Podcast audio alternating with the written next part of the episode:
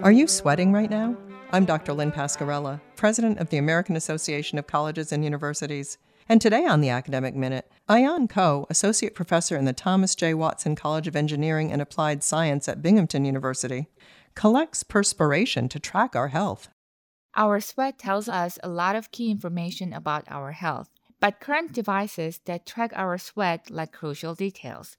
What if there was a new device to paint a more accurate picture? Collecting human sweat for analysis is a difficult process. Today's microfluidic devices are worn on the skin and collect sweat chronologically, filling reservoirs one at a time.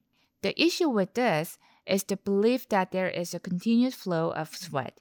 However, our sweating rate changes when we perform different activities throughout the day.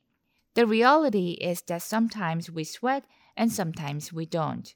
Because of our circadian cycles, it is necessary to know when samples are collected. Cortisol, for example, is a biomarker that can measure stress levels. However, our cortisol levels are high in the morning and decrease in the afternoon. Our research has developed a superior method for collecting sweat at specific times that produce more accurate results of how a person sweats.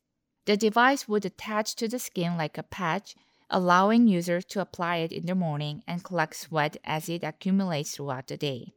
Electronics are wired into the reservoirs to track the desired duration.